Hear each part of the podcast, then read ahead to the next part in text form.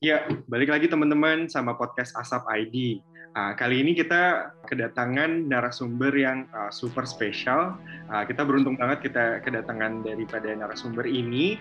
Uh, beliau adalah uh, Miss Amy Chew, uh, merupakan seorang jurnalis senior uh, yang saat ini uh, bekerja untuk uh, South China Morning Post.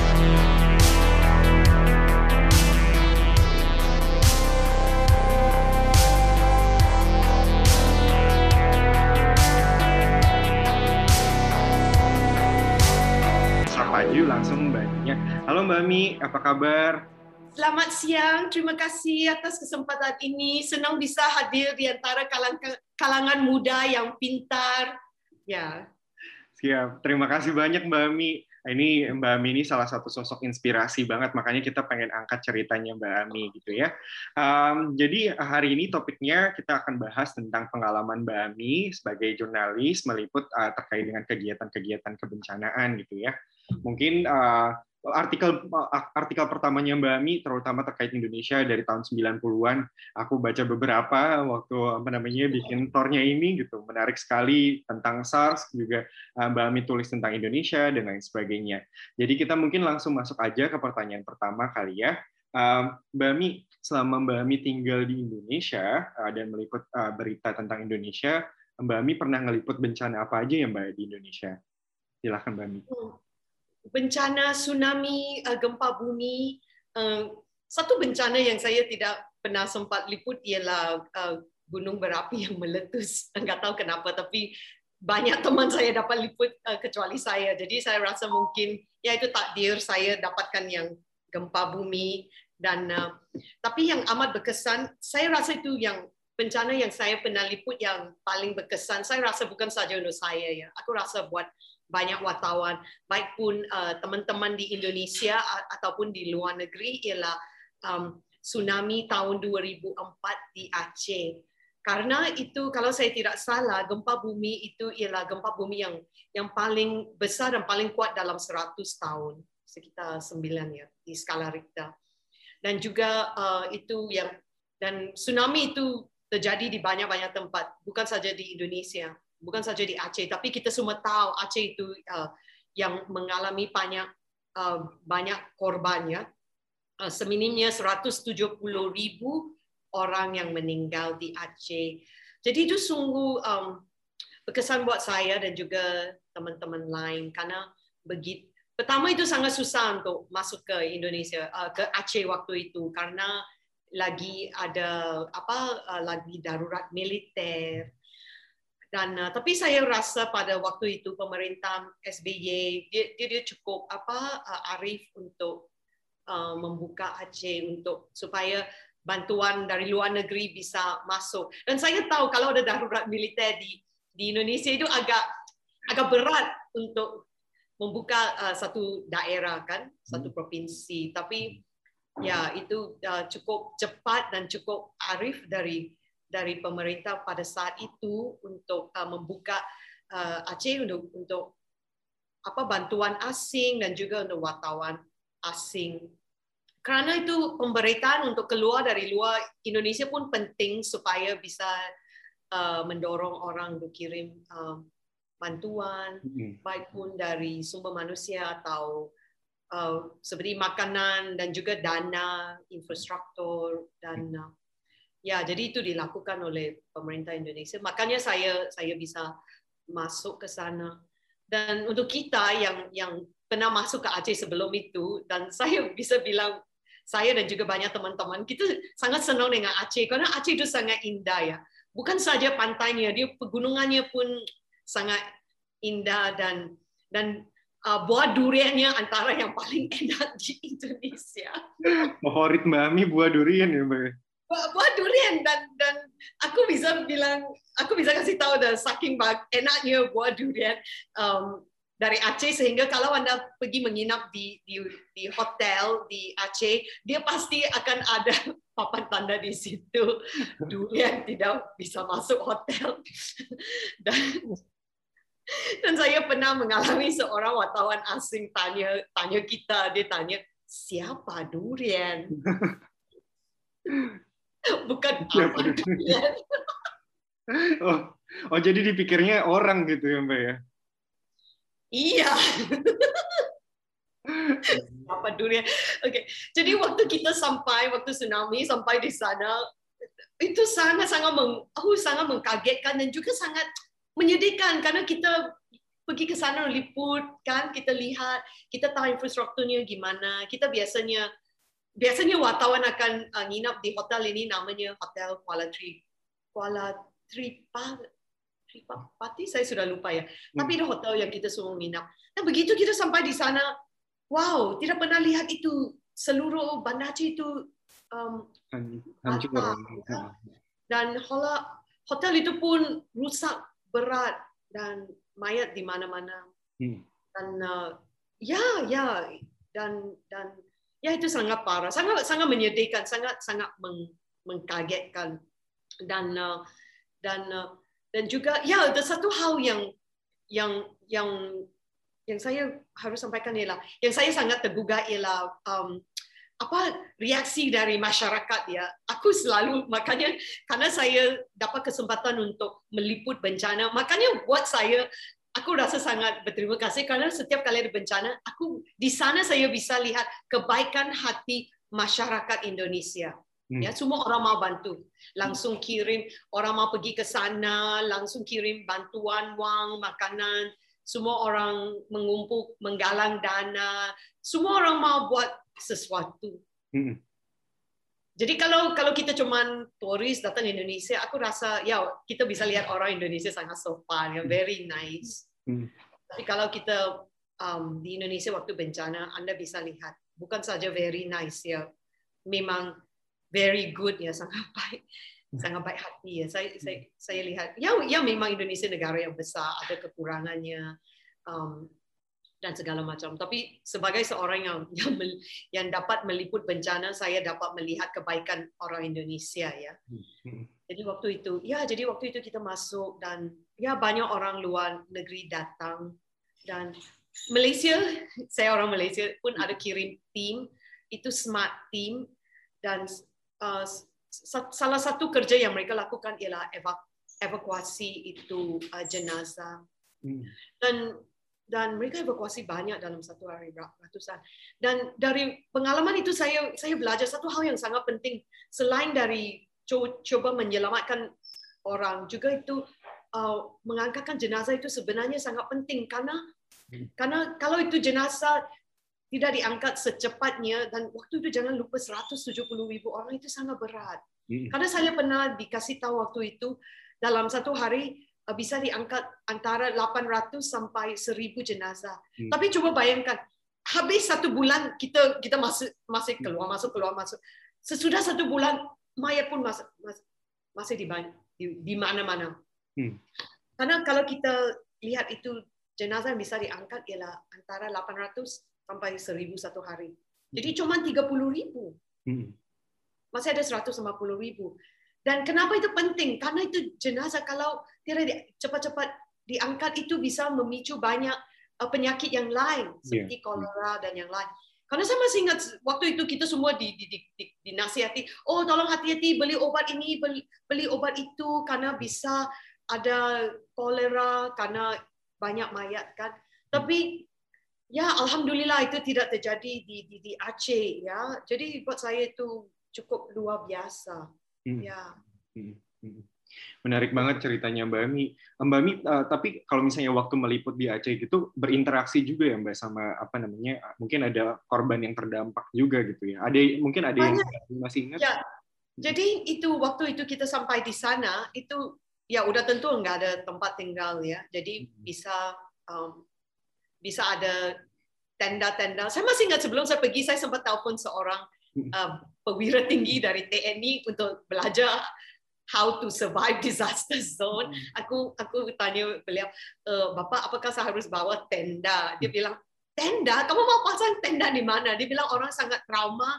Uh, memang ada sedikit tempat yang mungkin tidak kena air, itu sudah banyak tenda untuk masyarakat lokal. Dan dia bilang, Mbak Emi tolong jangan bawa tenda, kamu akan ambil tempat lagi.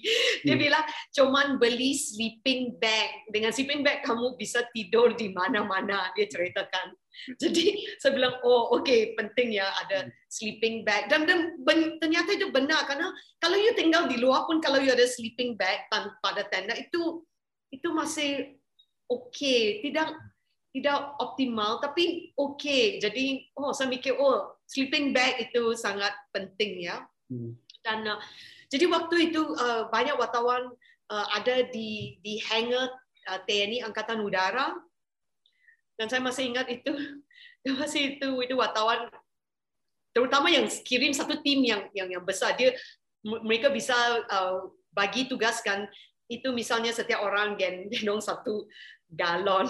Uh, aqua. Tapi saya sendiri saya tidak bisa bawa itu satu galon. Aqua. Dan uh, dan itu galon aqua jadi perbatasan tempat tidur mereka di hangar oh. udara. Sangat lucu ya. Dan juga banyak wartawan tinggal di uh, di kantor gubernur kalau saya tidak salah. Ada pendukung di sana.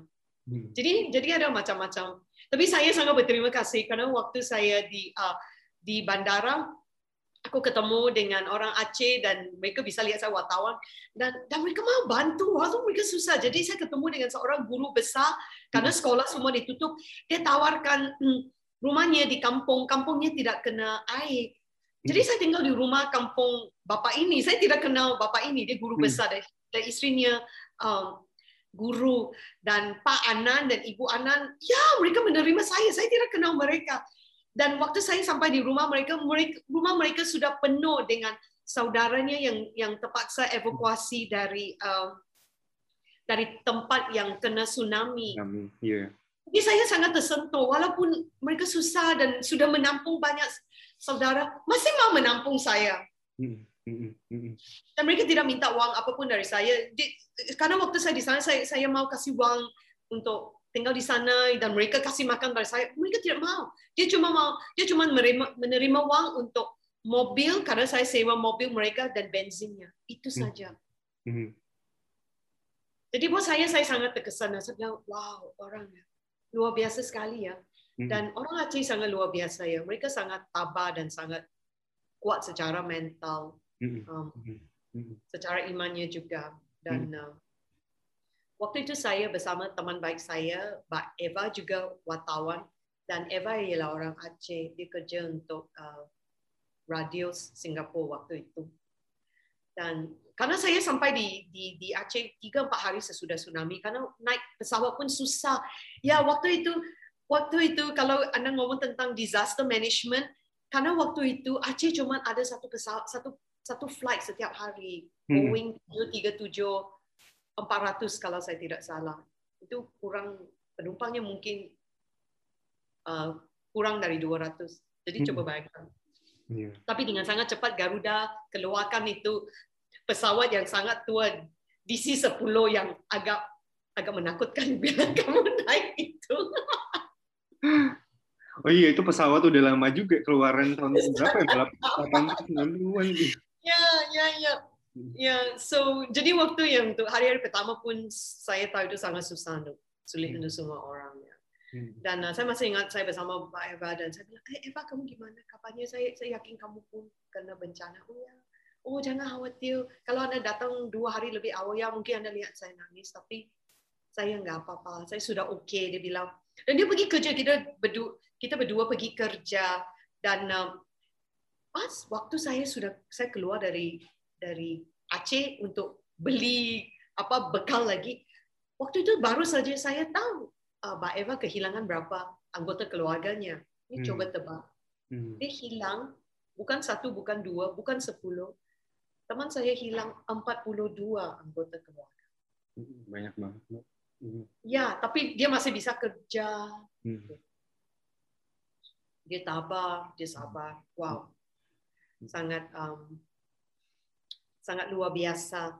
Hmm. Dan uh, dan satu tahun sesudah itu dia dia telepon saya. Hmm. Dia kata, oh Pak Emi saya sudah melahirkan anak. Hah? Oh, hey, saya bilang selamat cukup. Ya, saya bilang dan dia bilang dia dapat bukan kembar dia dapat triplets. Iya, ya dia dapat triplets dan saya sangat senang. Dia bilang sama saya, alhamdulillah, mbak ini saya hilang banyak um, keluarga dan dia dia percaya ini ya ini Tuhan kasih dia lagi. Hmm. Jadi saya sangat saya sangat terinspirasi juga ya bahwa di dunia ini walaupun kita kehilangan banyak satu hari pun akan Hmm. ada apa pembaharuan ya Hmm. uh, bahwa kehidupan ini masih akan apa uh, ada pembaharuan yang luar biasa dari yang maha kuasa. Itu sangat ya walaupun itu sedih tragis tapi itu juga sangat uh, menginspirasikan ya dari apa yang saya melihat. Dan juga ya jadi ya dan itu tentang teman saya tempat tinggal wartawan jadi agak susah. Oh dan oke dan kemudian dan kemudian ya kita pergi liput dan saya masih ingat itu pada tanggal 1 Januari Hmm. saya ikut itu um, saya ikut satu oh itu smart team dari Malaysia. Ya dia gabung dengan dengan uh, relawan lokal juga. Jadi kita ikut mereka. Banyak wartawan ikut mereka dan dan waktu itu saya tidak tahu itu smart team. Waktu saya ikut mereka tiba-tiba dia dia dia dia bagi dua. Jadi saya terus ikut ini. Dan um, dan saya masih ingat ah, tiba-tiba dia datang ke tempat ini. Aduh parah banget. Uh, sudah lupa daerah itu apa namanya tapi itu daerah untuk 7 km mobil tidak bisa lewat karena itu penuh dengan itu beton dan mayat Hmm. dan saya seperti mendaki gunung ya Hmm. saya mendaki itu penuh dengan beton uh, dengan mebel Hmm. ya, pokoknya itu semua yang yang yang yang keluar dari rumah dan sepihan dari bangunan campur dengan mayat jadi kita seperti mendaki gunung itu, Hmm. itu sangat oh, sangat tragis sangat sangat tragis. Dan Hmm. itu tanggal 1 Januari ya. Hmm. dan um, dan uh, dan ya dan kita jalan untuk um, ya sekitar 7 kilometer se- se- sekitar tiga setengah kilometer pergi. Habis saya pergi saya terpaksa jalan balik. Oh itu sangat oh sangat oh menyedihkan. Hmm. ya. Hmm. dan saya masih ingat waktu saya keluar saya tiba-tiba dapat satu SMS dari ini mahasiswa yang saya kenal dia tak karena saya message dia terus. Saya bilang oh ma. Ah, gimana kabar apa kabar anda oke terus dia dia kirim SMS ke saya. Dia bilang Pak Emi uh, saya oke tapi rumah saya habis. Keluarga saya dihanyutkan Kulela dia Hmm. bilang uh, tapi saya mau kirim SMS ini mau ucapkan selamat hari ulang tahun ke anda. Karena saya saya ulang tahun saya tanggal 1 Januari. Tapi anak ini juga ulang tahun tanggalnya 1 Januari. Dan saya sangat, dia buat saya nangis karena walaupun dia susah, walaupun dia lagi berkabung, itu begitu penting untuk dia untuk mengucapkan Hmm. selamat ulang tahun ke saya. Dan wow, ya jadi kalau orang tanya saya apa yang paling berharga dalam dunia ia- ini ialah benar-benar kasih saya sayang dari orang lain terhadap anda ya. Iya. Orang bisa kasih anda kado yang mahal apa pun, tapi nilainya sebenarnya sangat kecil kalau anda uh, bandingkan ini uh, terhadap perhatian yang Hmm. yang orang berikan ke anda. Ya, Iya. jadi ini jadi ini mahasiswa Aceh yang begitu susah dan ditimpa tragedi dia dia masih mau ucapkan ulang tahun ke saya. Itu penting buat dia. Di Hmm. tengah-tengah di tengah-tengah kesusahannya. Hmm, hmm, hmm. Luar biasa banget ceritanya Mbak Ami. Mbak, aku, aku penasaran deh. Tapi Mbak Ami kan bilang ini ya memang karena bencana Aceh itu kan mungkin udah berapa ya ratusan tahun gitu baru terjadi kembali dan mungkin Mbak Ami juga ini pertama kali gitu ya kayak dite- diterjunkan di satu wilayah yang memang sudah hancur kayak mayatnya mungkin di mana-mana eh, tempat-tempat sulit itu perasaan Mbak Ami ketika di sana tuh ah, sempat mengalami mental breakdown nggak sih Mbak? Sedih banget sampai yang nggak bisa mikir gitu. Ngalamin gitu nggak Mbak? Um, saya rasa sangat sedih, tapi bukan seperti yang orang istilah dalam bahasa Inggris yaitu post traumatic stress disorder enggak.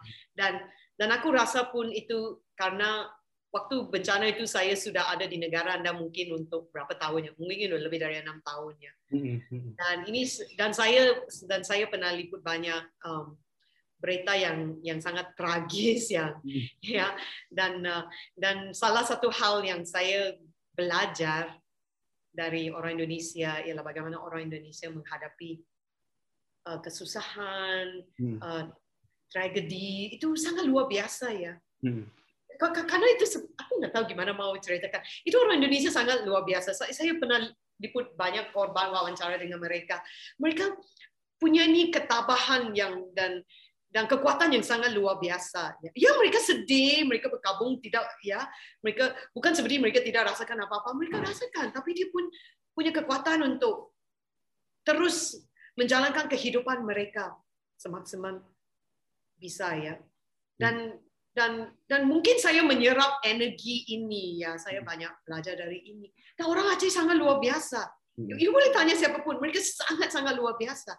You, coba lihat teman saya, dia hilang 42 anggota keluarganya. Dan kita setiap hari masih pergi liput, wawancara orang. Wow, dengar cerita yang sangat sedih. Jadi ya saya berasa sangat sedih ya. Boleh tanya teman-teman lain kita setiap hari. Yang paling susah bukan secara fisik yang juga sangat agak susah juga ya. Yang paling susah ialah menahan nangis bila bila sedang wawancara dengan orang yang oh diceritakan apa yang terjadi kan bila tsunami datang kita semua lagi pegangan hmm. pegang tangan istri anak kemudian kita dipisahkan ya hmm. itu sangat susah no? tidak uh, menangis ya tapi saya oke okay. ya saya memang sedih tapi saya oke okay. dan dan itu pun berkah dari orang Indonesia karena sangat luar biasa kalau mas satu hari ada kesempatan uh, pergi ke tempat bencana coba bawa wawancara itu uh, korban. Rata-rata mereka sama, rata-rata mereka punya ada kekuatan ini. Ya hmm. walaupun mungkin mereka menangis dan sedih, tapi dia, Anda bisa rasakan kekuatan mereka. Itu hmm. sangat-sangat luar biasa.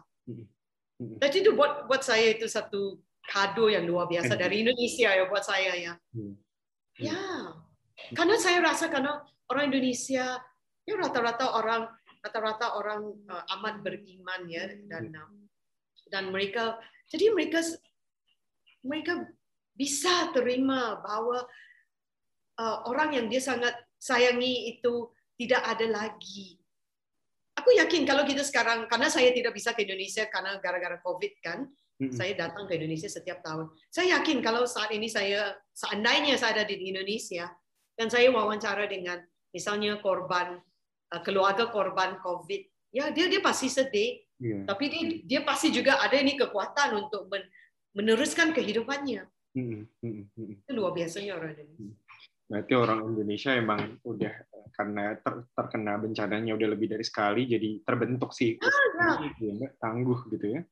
Ya, aku masih ingat pertama kali saya datang ke Indonesia dan saya saya waktu itu saya koresponden untuk Reuters. Hmm. Uh, itu tahun 98. Terus waktu itu ada berita antara ini ada satu mesin jadi saya itu salah satu tugas saya ialah monitor itu berita kan dan sebagai seorang yang yang yang yang datang dari dari uh, Malaysia um, kita nggak ada kita nggak ada gempa bumi nggak ada gunung berapi kan dan dan buat saya itu gempa bumi sangat apa sangat menyerukan sangat exciting ya karena saya tidak pernah ya. saya, saya saya sebelum itu saya kerja di Hong Kong sebelum saya datang ke hmm. ke ke uh, Indonesia, tapi di Hong Kong pun enggak ada enggak ada gempa bumi kan.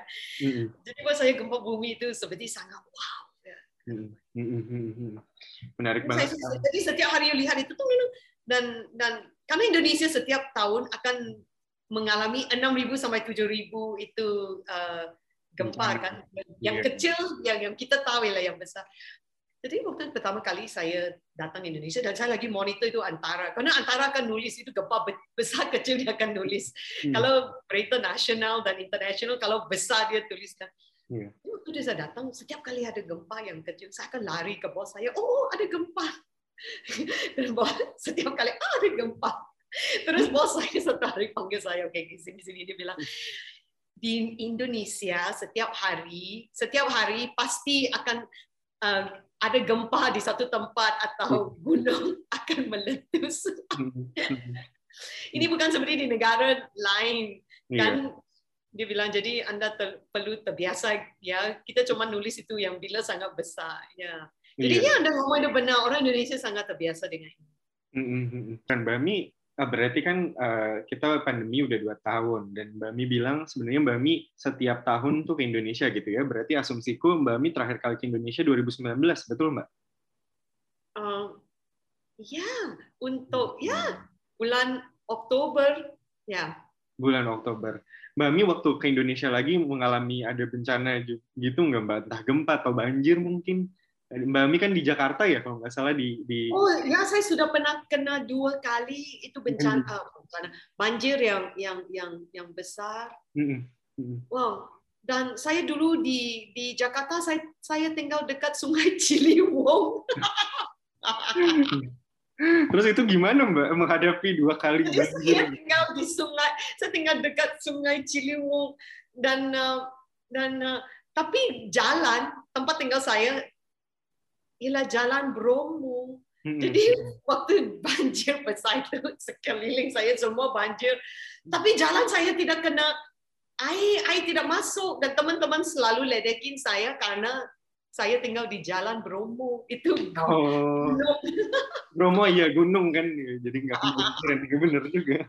Ya ya tapi di sekitar saya itu tergenang air. Dan bila tergenang air itu listrik dimatikan ya hmm. jadi saya pun terpaksa mengungsi ke hmm. tempat teman yang ada listrik dan air hmm. dan uh, dan salah satu hal mungkin buat anak-anak muda seperti anak kalian itu sesuatu yang agak mungkin lucu dan luar biasa tapi karena kalau nggak ada listrik you coba lihat ya komputer nggak bisa yeah. HP nggak bisa yeah. terus saya masih ingat teman akan telepon saya eh Pak ini oh, nggak ada listrik kita tidak bisa dapat kita tidak bisa akses nomor kontak-kontak kita karena semua disimpan secara elektronik kan karena iya. dulu saya sangat kuno, walaupun saya simpan di HP, ngetik di dalam komputer, saya tetap catat di dalam buku saya.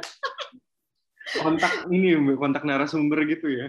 Iya, jadi itu apa ya? Hmm. Jadi manual kan, jadi walaupun tidak ada listrik, masih saya masih bisa buka, buka buku saya kan. Iya, iya, iya, Tapi sekarang sangat susah. Kalau saya waktu saya masih catat nama dengan nomornya. Hmm. Jadi saya ada buat itu. Jadi saya ada satu teman yang telepon saya, dia bilang, saya bilang, eh, gimana kamu tahu rahasia saya? Karena karena agak agak seperti saya sangat jadul. Kasih tahu orang lain oh saya masih catat dalam buku. Sampai sekarang masih nggak mbak? Masih nyatet juga? Saya sangat sibuk dan itu sekarang itu nomor kayak banjir hmm. tapi kalau saya ada waktu yang penting saya akan catat juga. Luar biasa banget Mbak Mi masih nyatet hebat enggak, enggak, tapi enggak enggak. Maksud saya ialah saya tahu anda semua milenial kan. Tapi kadang-kadang anda perlu pikirkan kalau yes. Iya. enggak ada listrik ya wifi mati yeah, iya. ya sinyal telepon enggak ada anda terpaksa manual. Yeah, iya, jadi belajarlah untuk manualkan sedikit aktivitas anda. Karena kalau ada bencana really itu semua itu penting banget ya. Jadi teman-teman tuh tadi tipsnya dari Mbak Ami penting banget untuk didengerin. Apa itu dimanualkan sebagian dari misalnya nomor yang yang penting kan teman-teman yeah. orang um, orang tua saudara ya. Ya uh, Ega katanya mau nanya Mbak Ami silahkan nggak? Ya, Mbak, tadi sebagai jurnalis kan uh, tadi Mbak Ami sempat cerita ada permasalahan sinyal, permasalahan listrik ketika terjadi bencana. Kira-kira selain masalah listrik dan sinyal, ada masalah besar apa lagi Mbak untuk meliput kebencanaan ini di Indonesia yang oh. dihadapi oleh Mbak Ami?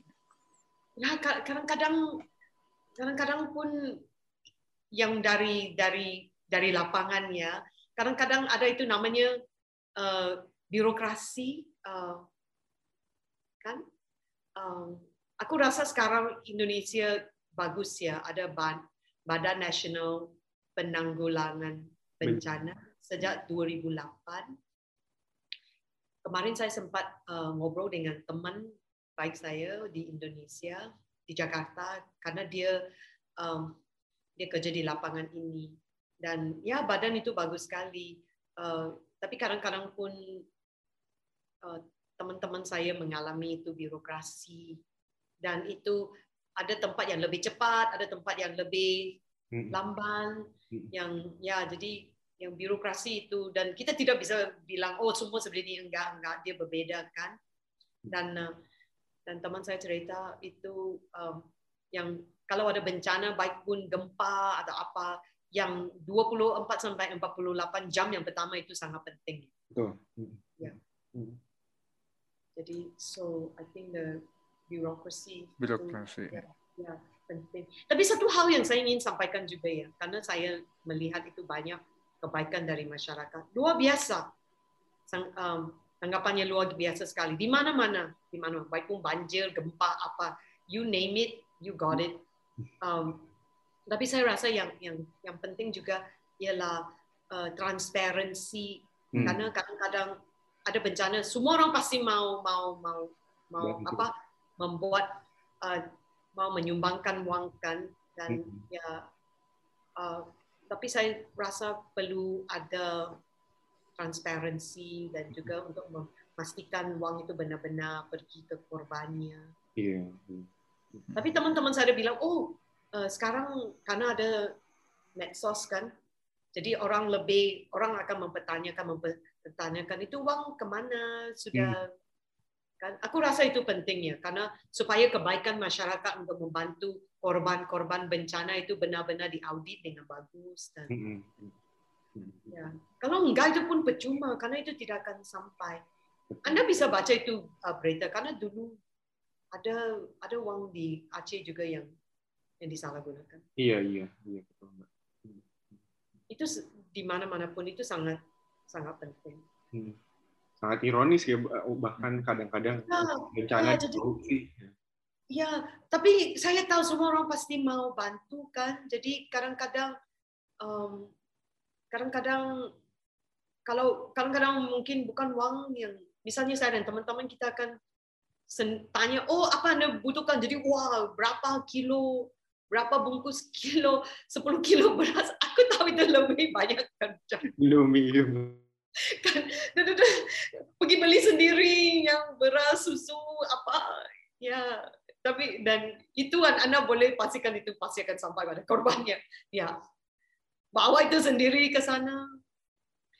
Terus ada beberapa teman um, dari Malaysia, mereka akan kasih saya uang dan jadi saya enggak tahu sering sekali beli beras apa kayak ya dan bawa langsung ke korbannya ya so oh, Oh iya Mbak, uh, mau tanya juga sebagai jurnalis yang turun di situasi kebencanaan gitu, ada hmm. kode etik khusus jurnalis nggak di situasi bencana ini?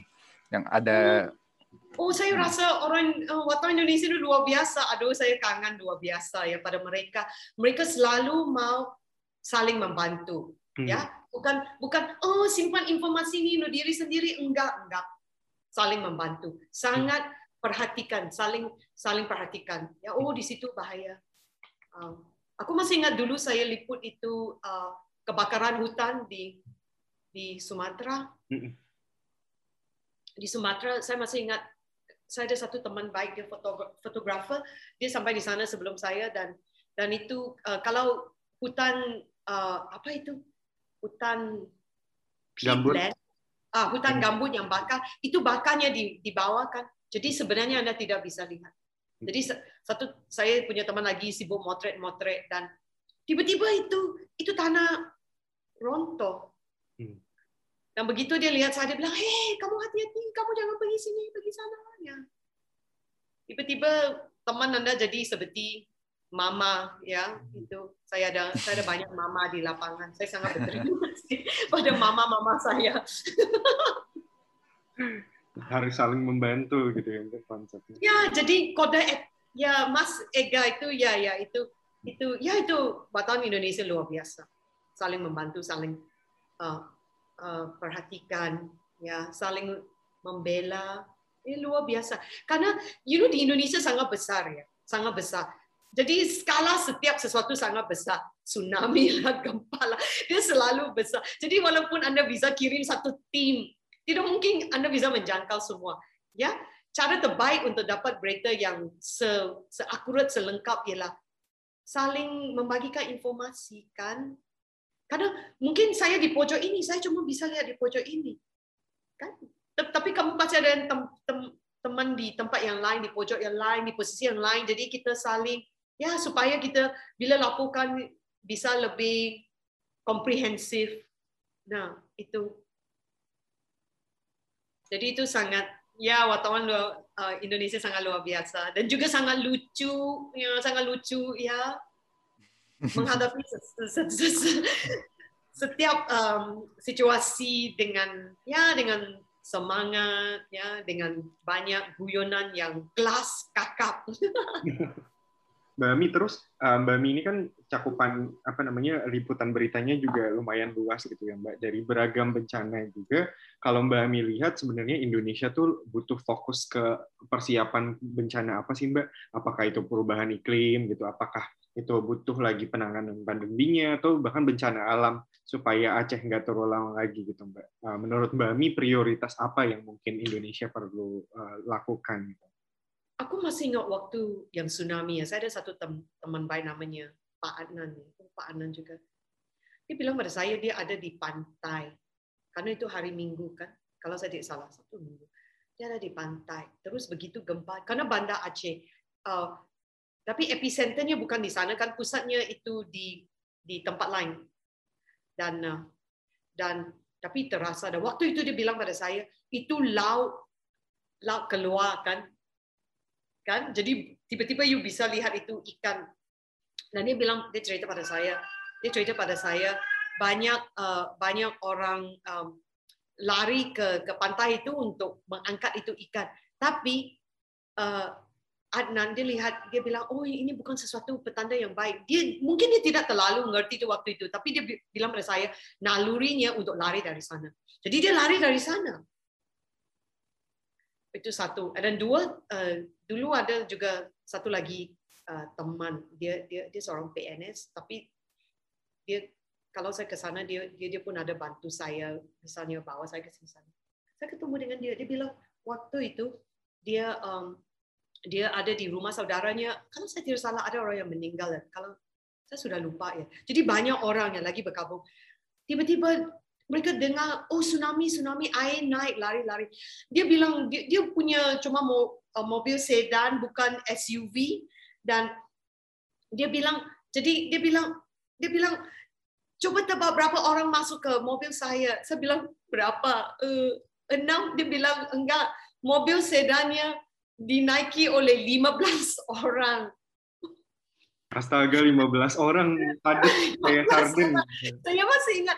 Terus dia dia bilang jadi dia dia dia dia, dia pergi saya sudah lupa dia arah ke mana tapi pokoknya dia dia, dia kan mereka cepat-cepat pergi dari sana kan jadi lari dengan 15 orang di dalam mobilnya itu itu bunyinya pun uh, buka dan mereka duduk di di di bunyinya kayak gitu di di belakangnya ya hmm. dan pergi dan dia bilang waktu dia pergi ke ke ke jalan ke jalan dia bilang oh dia bilang ya ampun dia bilang itu itu jalan sudah penuh macet gila karena semua orang coba lari. Kan jadi di di, di sini. Terus dia lihat dia lihat di seberang jalan di seberang jalan itu kosong karena itu arah ke tsunami. Hmm. nah waktu dia macet dia bilang you bisa dengar itu air sudah mau datang itu ada bunyinya dia bilang. Nah orang lagi teriak air air naik. Terus saya masih ingat teman ini. Dia bilang dia maksakan mobilnya untuk naik trotoar. Hmm. Dan kemudian dia dia bisa uh, di di, seber, di se, seberang jalannya ya. Dan karena seberang jalan itu kosong, dia bisa tancap gas dan lolos dari tsunami. Hmm. Jadi saya bilang, wow ini pelajaran yang sangat penting. Jangan saja terfokus pada pada apa uh, satu jalan aja kita mau lihat lihat ke mana-mana. Iya iya iya. Jadi uh, nasihat saya look everywhere, jangan cuma fokus pada itu yang yang kita sudah terbiasa ya. Iya iya. iya, iya. Cari jalan tikus kan dalam bahasa Indonesia. Jalan tikus benar mbak. Ya, Anda dari Indonesia. Iya. Kalau hafalkan ini jalan tikus itu penting. Iya, iya, iya apalagi pas lagi bencana itu penting. Terus itu akan menyelamatkan Anda ya. Yeah. Mbak, yang itu Mbak tadi kalau misalnya Mbak Mi hari ini bisa ke Aceh, mungkin ketemu orang yang Mbak Mi temuin dulu, uh, waktu apa terjadinya tsunami. Mbak Mi pengen mungkin ada yang mau disampaikan gitu. Oh, kepada keluarga Bapak dan Ibu Adnan, ya salam kangen sudah lama tidak bisa ketemu. Saya nggak tahu mereka dengar atau tidak. Ya, Bapak dan Ibu Adnan uh, di di Aceh dan juga keluarga besarnya. Saya tidak pernah ingat. Uh, saya tidak pernah tidak pernah akan lupakan anda kalian dan juga rumah anda yang begitu indah. Ada pohon kelapa di depannya. Hmm. Setiap hari Pak Anan manjat pohon untuk dapatkan buah air supaya saya dapat minum air kelapa karena dia tahu saya sangat senang dengan air kelapa. Ya, salam kangen. Semoga anda semua sehat dan baik-baik saja. Ya. Siap. Makasih banyak Mbak Mi udah luangin waktu. Terima kasih banyak atas kesempatan ini. Senang bisa uh, bicara dengan Anda kalian. Hmm. Apa kita belajar banyak banget dari Mbak Mi. Mbak Mi iya aku aku terima kasih banyak Mbak sekali lagi kita Ega juga uh, Sita juga terima kasih banyak. I think uh, satu kehormatan buat kita, buat kita pribadi, buat podcast Asap ID juga, buat apa namanya menhost, uh, mendengarkan cerita Mbak Ami ini. Semoga uh, cerita dari Mbak Ami ini bisa menjadi inspirasi buat kita semua ya, teman-teman podcast Asap ID. Jadi kurang lebihnya uh, mohon maaf, ya uh, sampai ketemu di uh, rekaman podcast berikutnya. Ya terima kasih, selamat selamat uh, sejahtera dan selamat sukses ya. Jaga kesehatan dan ya saya amat senang bisa ketemu di sini.